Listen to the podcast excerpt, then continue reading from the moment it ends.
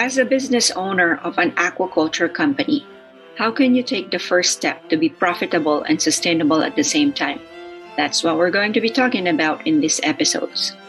Hello, and welcome to the Business of Aquaculture podcast. This is the podcast for the sustainable business movement in the aqua farming and ocean ranching industries. This podcast aims to amplify the voices of entrepreneurs addressing the United Nations Global Goals, aka Sustainable Development Goals number 14, to conserve and sustainably use the oceans and the seas. Listen in to fellow business aquaculturists in their journey in this new model of food production of making their business sustainable and help the ocean's ecology while also making a profit all at the same time.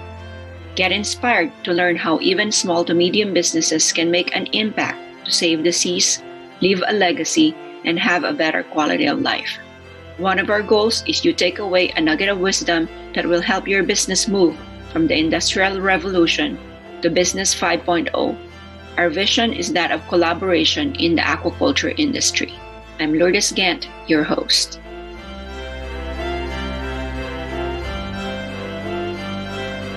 As a business owner of an aquaculture company, what is fish coordinators in operations of a fish farming enterprise do? That's what we're going to be talking about in this episode. Welcome to episode 11, season 7 of the Business of Aquaculture podcast. This episode, we are happy to have Matthew Wilson. Welcome, Matthew. Hello. nice that you're here. He's the fish he is the fish coordinator for Grieg Seafood and a member of the Young Salmon Farmers of BC. Welcome again to the show, Matthew. Thank you. So let, so let me get started. How did you get into this business? Um, I got into and realized that it's an industry that I really like and wanted to get into. Uh, since I graduated my degree, I went and worked in a lab. I'm working with yellowmouth the bacteria that causes massive vacuum for eight months, and then that's led into a more permanent position as the fish health coordinator. And so maybe you can tell us a little bit more about your work with what you do with Grieg. How does your fish farming operation address environmental impacts and promote sustainable practices? Um, so I do more fish health. So my role is to help identify and diagnose disease in fish. So not really so much environmental stuff. The environment obviously plays a really big role in the work that we do because mortality is by the heavily. Like we know that the bacteria that called yellowmouth is ubiquitous in the environment. We seem to see differences from the east coast of Vancouver Island, the west coast of Vancouver Island. And is there something that wanted you to just focus on this industry? What was it going to be like for you three years from now?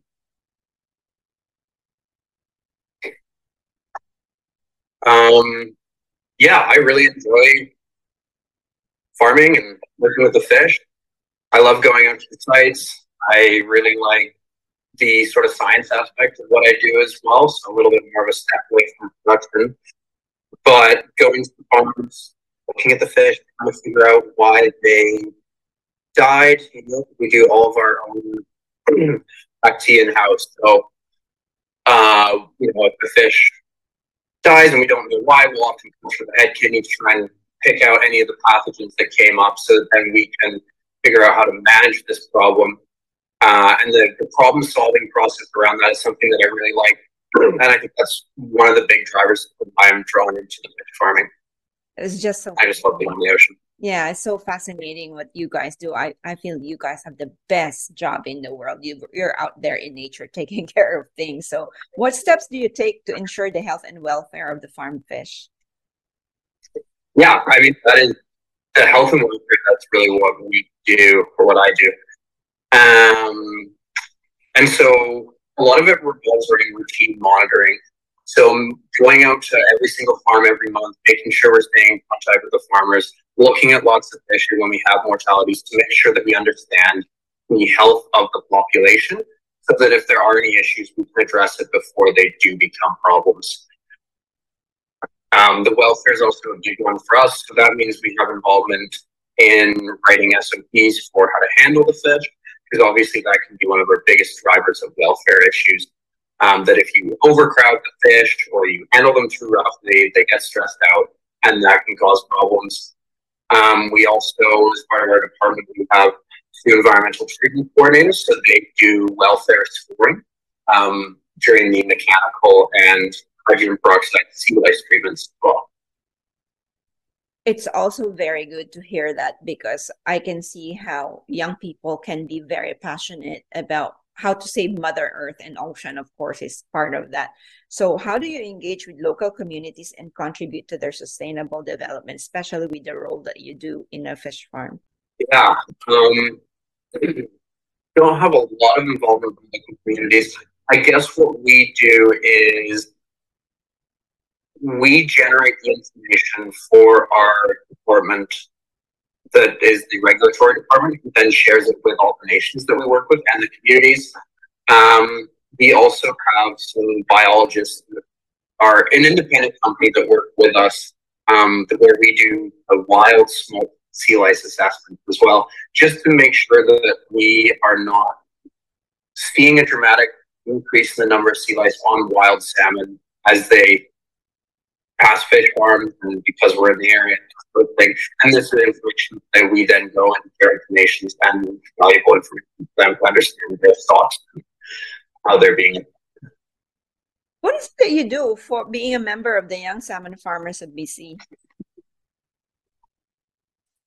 Um, we are a bunch of young people that have formed the this association with on. Um, and we are trying to advocate for agriculture because it is a business that people are not fond of.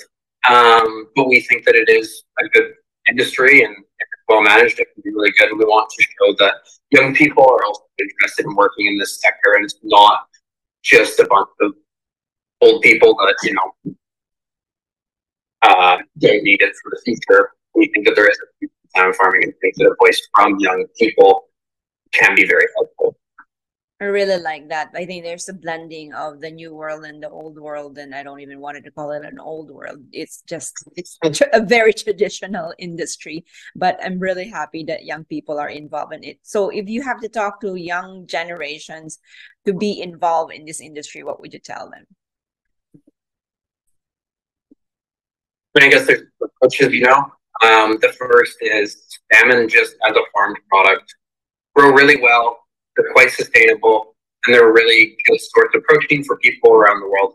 So, in terms of just looking at environmental sustainability, you can make a lot of arguments for why aquaculture is good for us as a planet in order to continue to meet the protein demands that we have from our population while, you know, not taxing the environment too much to get them there. Um, also, people, if they want to come work in aquaculture, should come out and see the farms and go on a tour. It's really beautiful out there on the BC coast, and I think that's why a lot of people are drawn into the industry. Just you know, being able to boat around and be in the inlets, it's very pretty. Thank you for saying that. I think there's a new term now hovering around aqua tourism, and this is exactly what it is. We need to find out how our farm fish are being cultivated and produced so they can see themselves firsthand. That's a very, very good um, practices that are happening. Obviously, there are there will be some bad apples, but a lot of people now are very much awake and aware of what we're doing in the industry. So, thank you for saying that. So, um, is there anything else that you'd want to share with our audience regarding your role in terms of the industry?